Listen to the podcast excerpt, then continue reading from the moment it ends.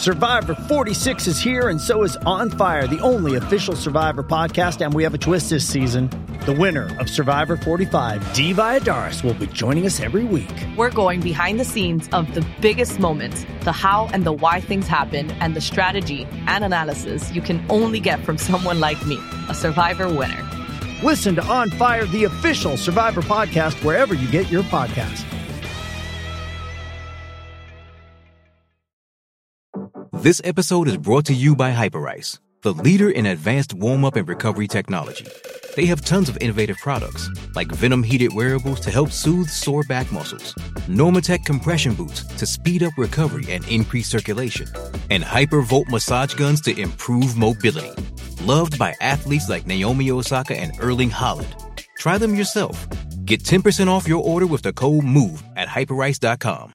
With threats to our nation waiting around every corner, adaptability is more important than ever. When conditions change without notice, quick strategic thinking is crucial. And with obstacles consistently impending, determination is essential in overcoming them. It's this willingness, decisiveness, and resilience that sets Marines apart. With our fighting spirit, we don't just fight battles, we win them. Marines are the constant our nation counts on to fight the unknown. And through adaptable problem solving, we do just that.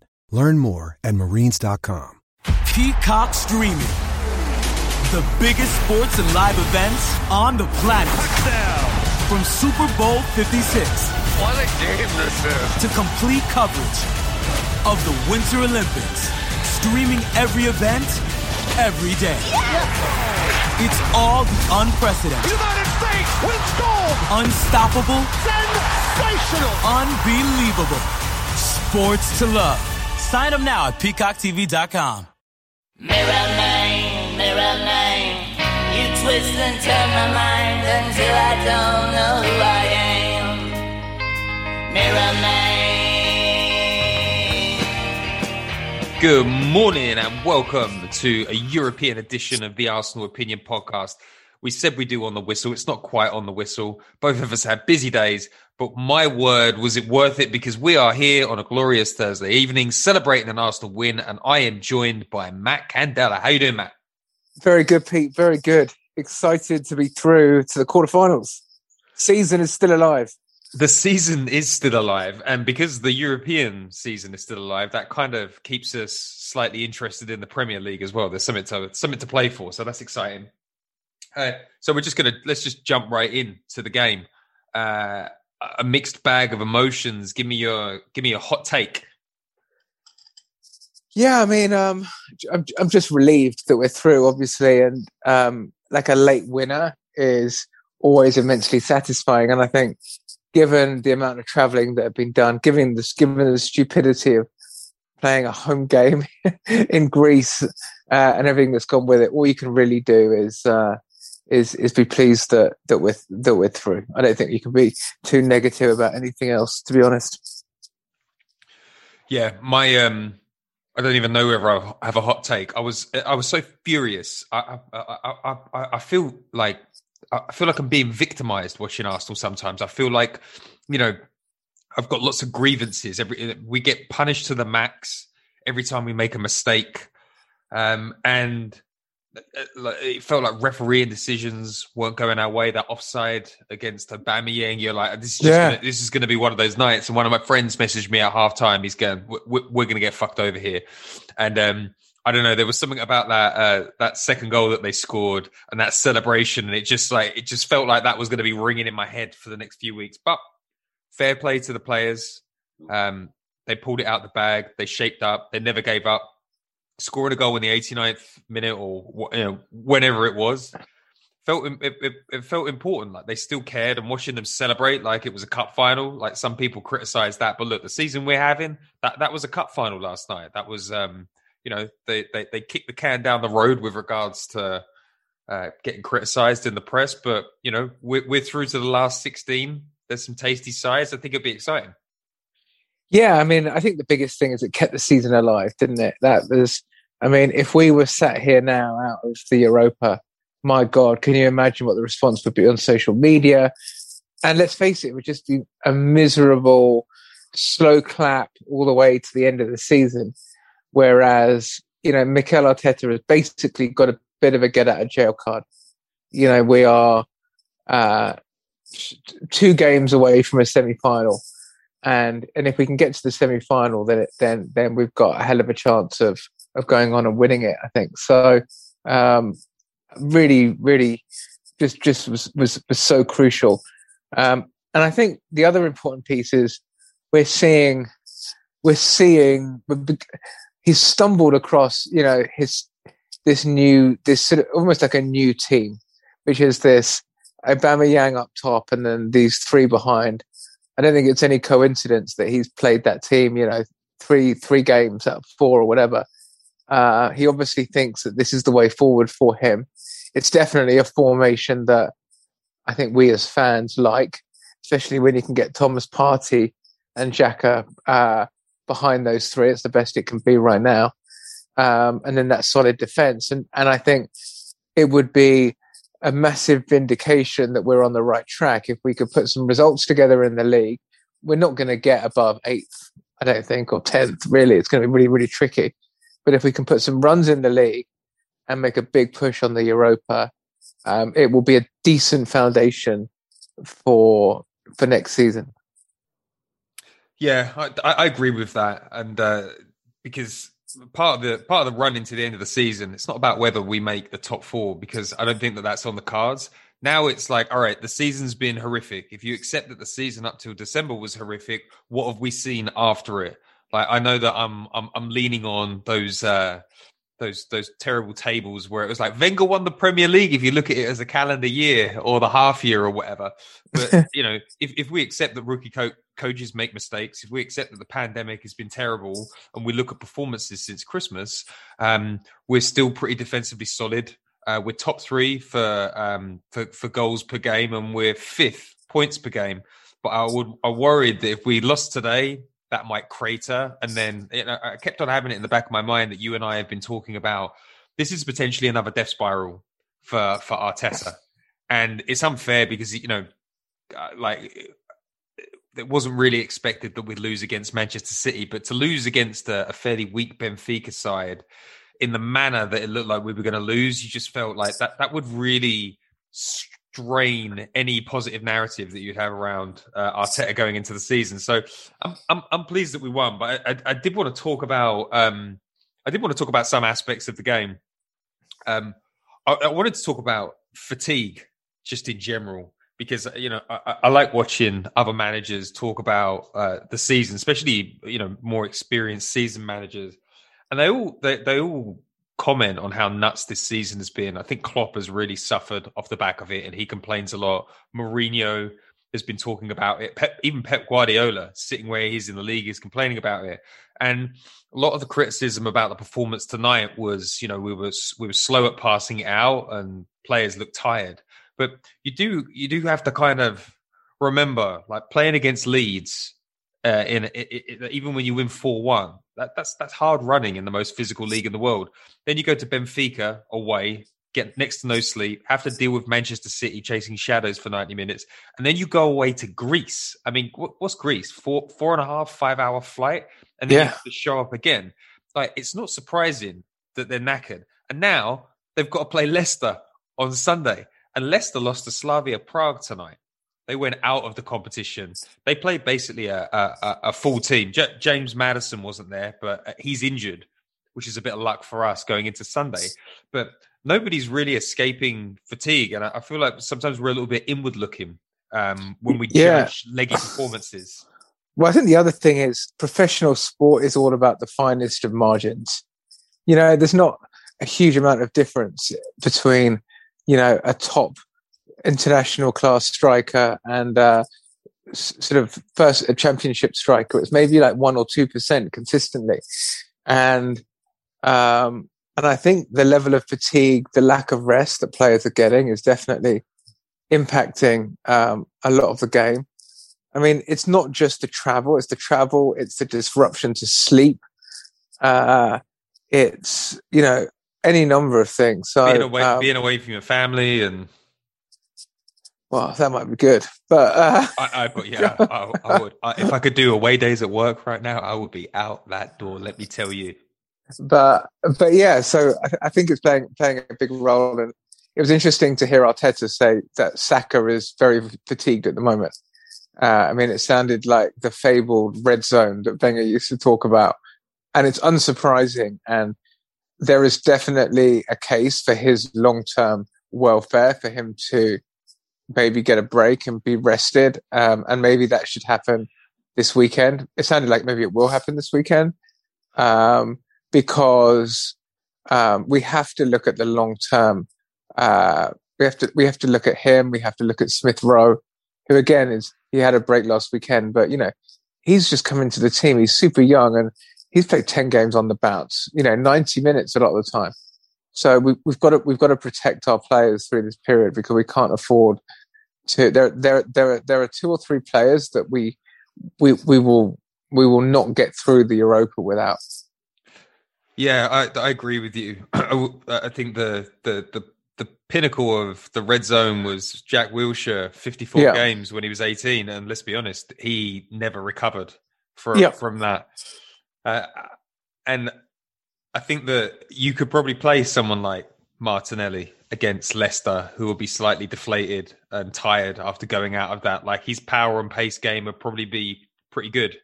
Yeah. Um, so let, us talk about some of the um, other concerns from the game. I felt like it. I, I don't know. Like you have to remember, fatigue causes, uh, you know, mental tiredness as well. Uh, but it, was quite alarming the amount of mistakes in the system last night. Um, David Luiz and Gabriel almost looked like they were arguing on the pitch at times. Gabriel has looked quite erratic for the last three months, in my opinion. Well, I think, yeah, I mean, it was. I think what was interesting was I don't know if you saw the Benfica manager's rant afterwards. He, he went nuts. He, he went. He went nuts, but he was talking about the impact of COVID and players who had had COVID at one point. And, you know, I don't think you can underestimate, and I thought it was a really, really valid point because, you know, we, we all know people who have had COVID and many of them are still um, struggling with what sound like relatively small side effects, like not being able to taste things, uh, not being uh, like like some fatigue and stuff like that. But again, this is professional sport, and I don't think you can you can uh, downplay the effect that having a virus can have on you and your aerobic capacity, especially, and uh, missing training uh, for a p- period of time, uh, your mental sharpness, all of those things. So I think that Gabriel is suffering a bit of a COVID hangover, and I think he's. It feels like he's slowly getting back to it. Um, I think the fact that he's playing is proof that, um, you know, Arteta probably thinks he's his best defender when he's on form and is trying to like play him, play him back into, play him back into, into form. And let's be honest, after the centre halves we've had over the, the last decade, even a sort of slightly sluggish, uh, post long COVID Gabriel is probably better than most defenders we've got. Yeah, and you kind of felt like the the reason that he picked those two tonight is that he knew that Benfica were going to play a, a deep block, and he needed these best passers to be able to thread balls. Yeah, I mean David Luiz, David Luiz, isn't he? It's just come from uh, the territory. Five good, oh, one terrible. Yeah, and he's normally pretty good in the big games. Uh, it, it's it's the smaller games he can be he can be terrible in. Yeah, and I, I, was I felt I felt sorry for Ceballos, and it, I, I, like him, but that I mean he hasn't had a final ball like that going forward all season. And yeah, yeah. I mean, um, I've I've had one of one of my best mates, Arsenal season ticket holder, and me agree to disagree on Ceballos. I personally think we should just give him back to Real Madrid, and just think there's far better ways of spending 25 million than bringing him, keeping him.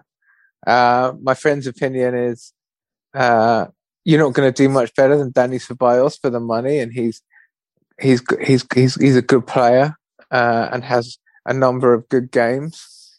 So um, uh, Uh, so we'll see, right? Um, yeah, he's. uh, I think he's. Uh, I, I think he's a tidy player. I just still don't exactly see what his purpose is in that midfield. And I think when you've got a limited player like Xhaka, and we find, you know, it, it- it's kind of Ceballos works well on his own.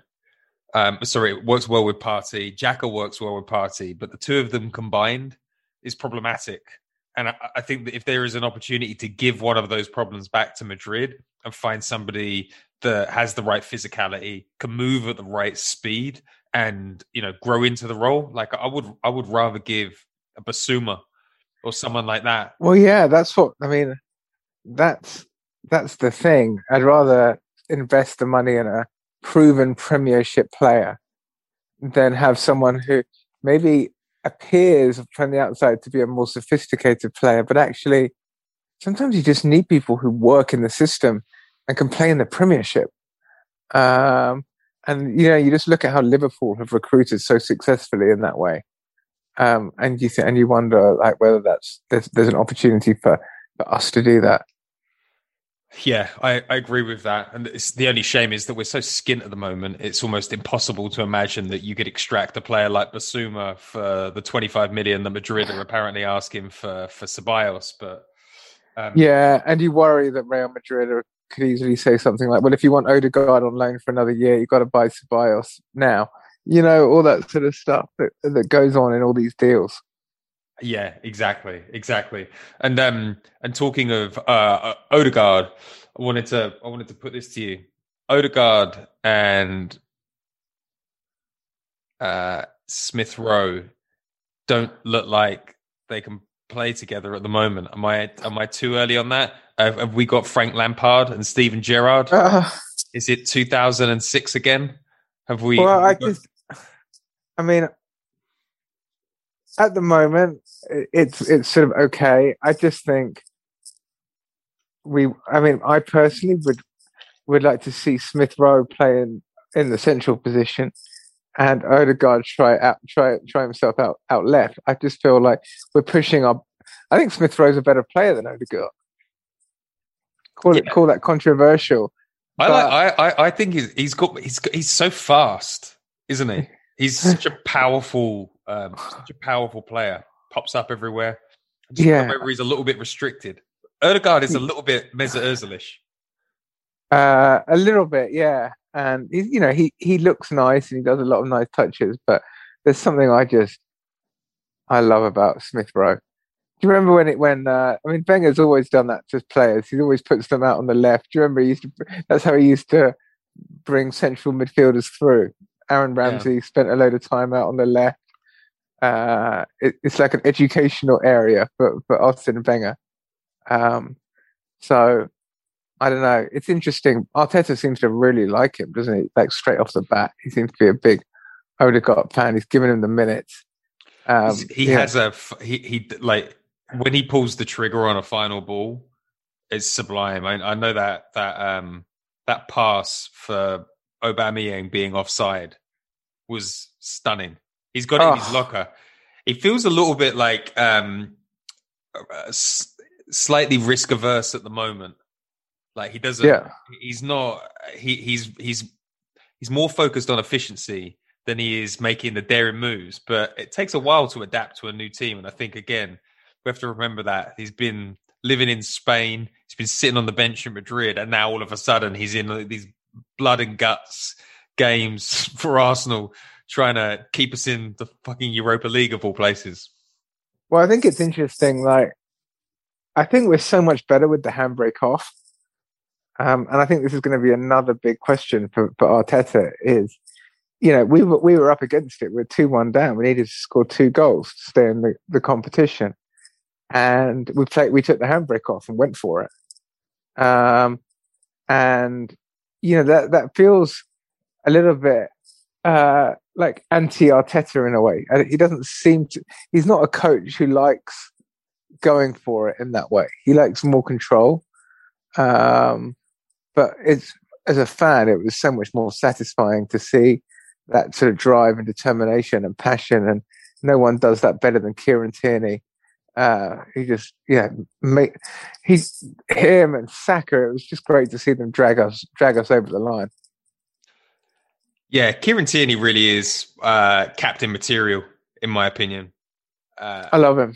Yeah, he he do, he lo- he loves to win. He never stops. Like if we can just keep him fit, because he feels like it, we really need a, a, backup left back this summer that can actually slip in and uh, uh, uh and, and, do the do the right thing. Because I, I fear that he's another one that it's almost like you can't not have him on the team sheet. Yeah, no, we've got to find I mean, I think we might have a good left back in, in coming through for some reason. Is Cottrell. there? Is it Cottrell? Osei Tutu? That name? the, the, um, guy on loan in Germany. Yeah, I think so. Wasn't he? Isn't he a left back? I'm not.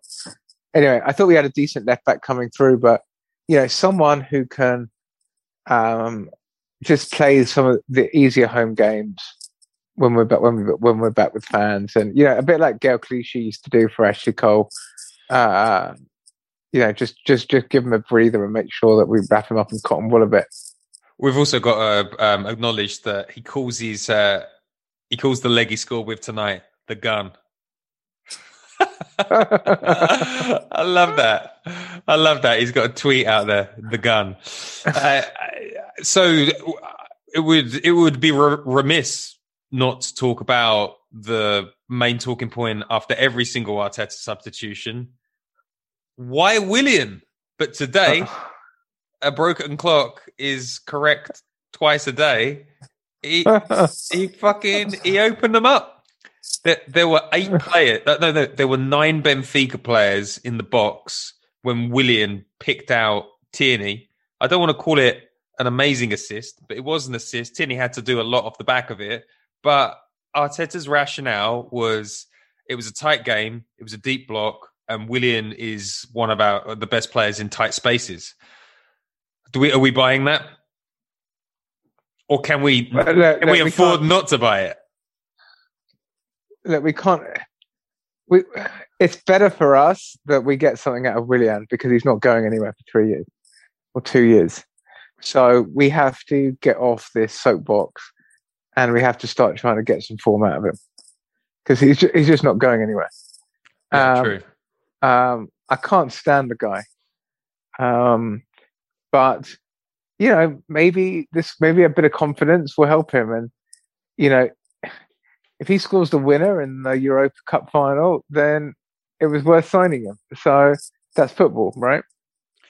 Yeah, and I also got some intel that actually he's he's not he's not really downing tools. Everyone at the training ground really likes him. He trains really hard, but I think I think the reality is he's just an old player, and I I, yeah. I, I don't I don't think Arteta understood what he was purchasing.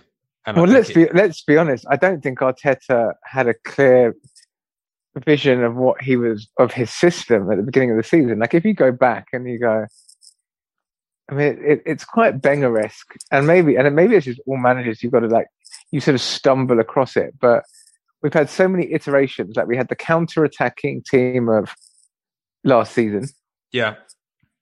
Then the beginning of the season, we had like the fine margin shit housing. Fine, fine margin shit housing. Um, but you know, um, no create, very little creative players, all like the whole team like a hardworking team. Um, then we had, and then and then we shifted gears, and now we've got this sort of like the three behind Aubameyang, with the with the with the two with the pair of midfield like pivots. Um, and but what is the system? I mean, if you, it, it's it's change it's changing all the time, right? Uh, but one thing's for sure, Willian doesn't suit where we've ended up. No, no, he doesn't. But I think he would. It'd probably suit if he was fast, right? like, oh yeah. I, am not, I'm not sure any player that slow uh, is is going to suit a Mikel Arteta system. But the the point is, at, at least we're um, at least our season doesn't hinge on it. At least we found something within the, the, the yeah. The you could see Willian. Of, you could you could see Willian working work quite well in a four four two. Yeah, yeah. I just want, I just hope that that that assist doesn't open up 10 games of trying to get it out of him again. Oh God, I know. But I, look, I think he's he's definitely going to get the start on uh, on Sunday. Yeah, I, I know, but th- this is the other thing. It's like, yeah, sure, okay, you know, it it on on paper it pays to get the most out of him because we're spending so much fucking money on his contract. But on the on the other flip side of things, wouldn't you rather see Martinelli out there? Hundred percent. And I, I, I- what uh, Martinelli's gone from? Oh my god, Martinelli's injured. We're fucked. To it, what- is it one bad afternoon against Aston Villa, and we've barely seen him since. What's the what's the logic behind that? Like, if you've if you've got a fatigued team, surely a live wire like Gabriel Martinelli is is what you need. Well, that's the thing because Arteta basically tried to insinuate that it's because he needs to bring him back slowly because of injury. But then at the same time, you're like, yeah, but you're prepared to burn Saka. like it's not like it's not like there's a principle and the principle is very important.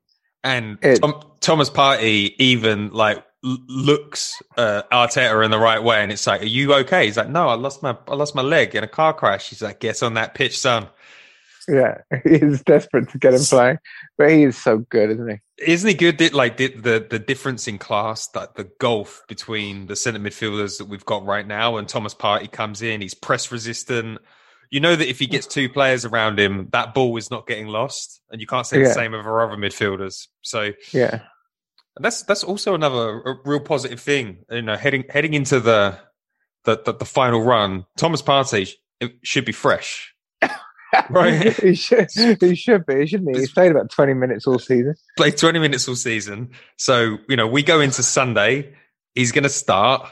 Uh, maybe we start Martinelli through the middle. Oh no, he's going to play Aubameyang, right? Because Aubameyang has found a little bit of form. Uh, or, or he might play Lacazette. He might play Lacazette. Yeah, Lacazette's gone from oh wow, we, we found a role for Lacazette. He gets all the young kids buzzing on the pitch, and then he's like binned immediately when um, Oba comes back. But I guess if you don't score goals and you're a striker, that's kind of the thing. Yeah, So, um, uh, but but it's but it's now a big game, right? On Sunday, it's like if we win, well, we're on a roll. I, we and lose, uh, uh, well, the other thing it's going to be interesting. We're going to have to look at the fixtures, but if we get through the quarters, then suddenly we're going to be resting players for the league games and keeping everyone, making sure that everyone's fresh and ready for these Europa Europa games. Yeah, I know. And um, if if you look at the the fixture list, well, if uh, let's let's look at the teams. Let's talk about the the amazing roster of teams that we could be uh, could get games against. Uh, Ajax, uh, D- Dinamo Zagreb, Dinamo Kiev, Granada, Man United, Milan, Molde, Olympiacos, Rangers, Roma, Shakhtar, Slavia Prague, Spurs, Young Boys, Villarreal. Villarreal. So you got there's quite a lot of interesting narratives there. The ones that I want to avoid, I don't want to play Unai Emery in the Europa League.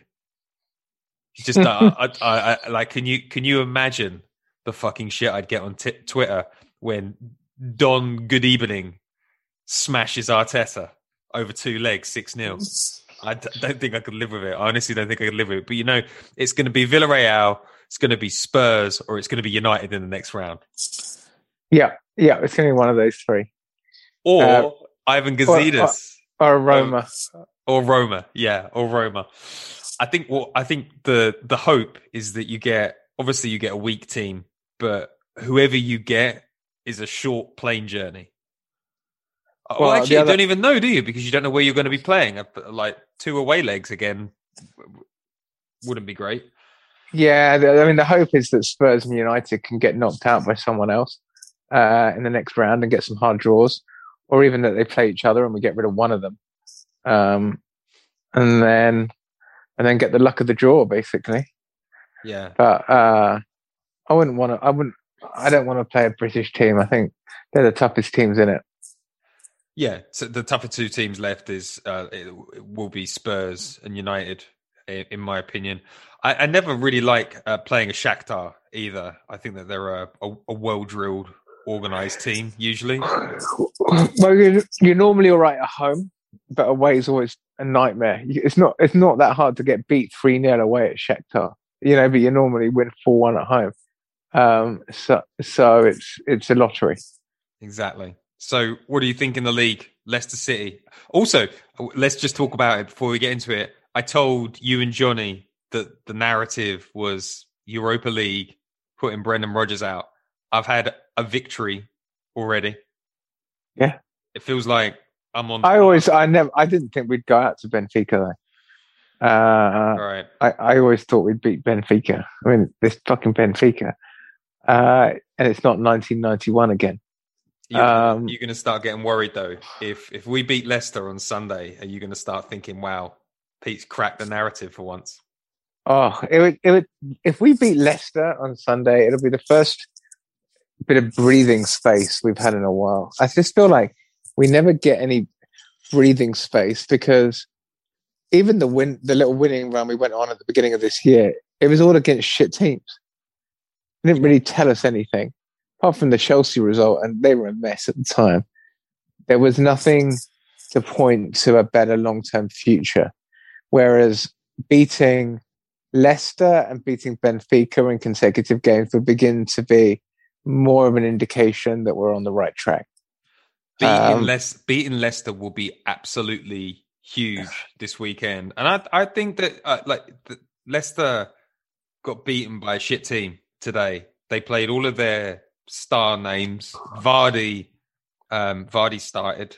Um, they've got no James Maddison. I think they're there for the taking at the weekend. I just, I just don't know where we're going to summon the energy. But if we get through that game, it's um, it's six days until the Burnley game. After that, yeah. and then there's a, another gap heading into um, heading into the Spurs game. So you, if we get through Leicester, then you start going, okay, Arteta's got some time on the training pitch. It's not snowing in the UK, so they'll actually get out there. Um, Saka can be put in a little ball of cotton wool and put in some sort of cryogenic chamber to recover. And then we're on the run. Yeah, I mean, I think I think you're right, and I think I'm excited because suddenly you go that Leicester game is the most important game of our season. Yeah, it is. It is. And then, but the, the, the annoying thing is, then you win the Leicester game. If you beat Spurs and Burnley, then you start going, top four's on, lads. Top four could be on. If we did this, this, and this, a big, a big if. But I'm getting carried away because one victory feels like a a massive thing at the moment in this fucking absolutely horrendous season. Yeah, I, I think it's it's gone top four.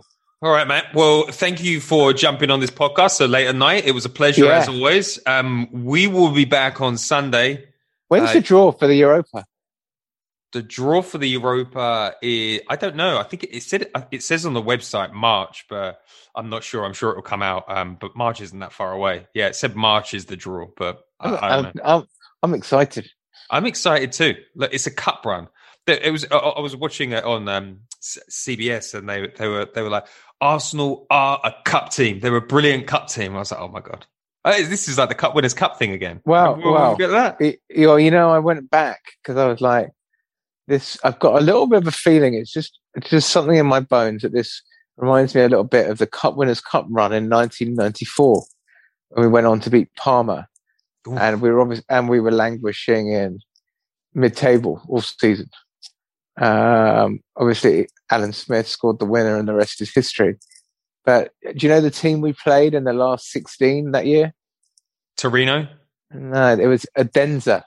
Odense. Oh shit! Last sixteen. Yeah, it was Odense, yeah. Torino, PSG. Yeah, uh, and then so Odense, and and we won three two. On aggregate. Ooh, it would. Be, it would. Wouldn't it, I don't give a shit if we it, it, we win the Europa League this year and backdoor it into the Champions League. That would be the ultimate shithouse of the season. Oh, it would be It'd be absolutely disgusting. It'd be great, wouldn't it? Oh, I would love it. I would love it. And uh, am I reading? Isn't there some weird? Uh, uh, isn't there some other weird th- third tier competition next year? Yeah, like the Euro- it's like the Europa Conference. The Europa Conference. Oh, mate! Apparently, Spurs get into it if they win uh, the League Cup. It's just somewhat. That's just a competition that you don't want to be invited to. Like, if, if you work in branding or advertising, and they're like, "What should we call this third tier shitty competition?" call it like the the the the SpaceX wizard competition. You don't call it the conference. Nothing says it's like you know trying to call a luxury product value. No one's buying. Yeah. No, and I yeah, I mean we were just talking I think pre-pod about the final of the Europa and saying um you know they need to put these put these finals in some great stadiums. Like it's in some back end stadium in uh, some backwater stadium in Poland. It's like why are they not playing the Europa League final uh, uh, the the Nou Camp or uh, you know like one of one of the one of the best stadiums? Instead, it's just just low end rent. It's it's also brutal because you know it, when they move the World Cup into different continents, you're like, okay, well, uh, Africa likes football, Asia likes football, um, America likes football, but when you when you put um, when you put these put the games in these stadiums where n- none of their teams have a chance of making it, it's it's just an expense. It's like an extravagance. But I guess like the the football federations, it's you know all dodgy deals and, and, and yeah. whatever goes. You know, on. you know what would be. This is completely off topic. But you know what would be fun would be uh, the winner of the Europa playing like the winner of the MLS. Just something completely. Uh, it's a bit like a different Super Cup. Yeah, that would be that. Didn't they just play it? It's oh, kind of like the. Didn't they just Like, do that? we could Well, we could we could play Miami or something. If Oh, we be beat, nice. we good, wouldn't it? Phil Neville just upped the uh, up the glamour at Miami. Oh god. All right, on uh, sorry, mate, you gonna say something? No, he gets more out of that relationship with Beckham than Beckham gets, I reckon. Oh yeah, absolutely, absolutely. Right, we'll we'll, uh, we'll we'll call it a day on that one. On Sunday, we're gonna have um on on the whistle. It's gonna be uh, Matt and Johnny. And Johnny Uh, can explain why he was being so why he was telling us all that Aubameyang was finished and uh, shouldn't start against Benfica. He's got some explaining to do, and uh, and we might have another uh, special guest on from another podcast. I'm seeing if I can work that out as we speak. Uh, so uh, you you know the drill. Give us a five star rating on uh, on on I don't know. I'm too tired to even remember what it's called. iTunes. I don't know what it's called these days. Uh, and share with your friends, and we'll see you on Sunday. Ciao for now. Thanks for listening.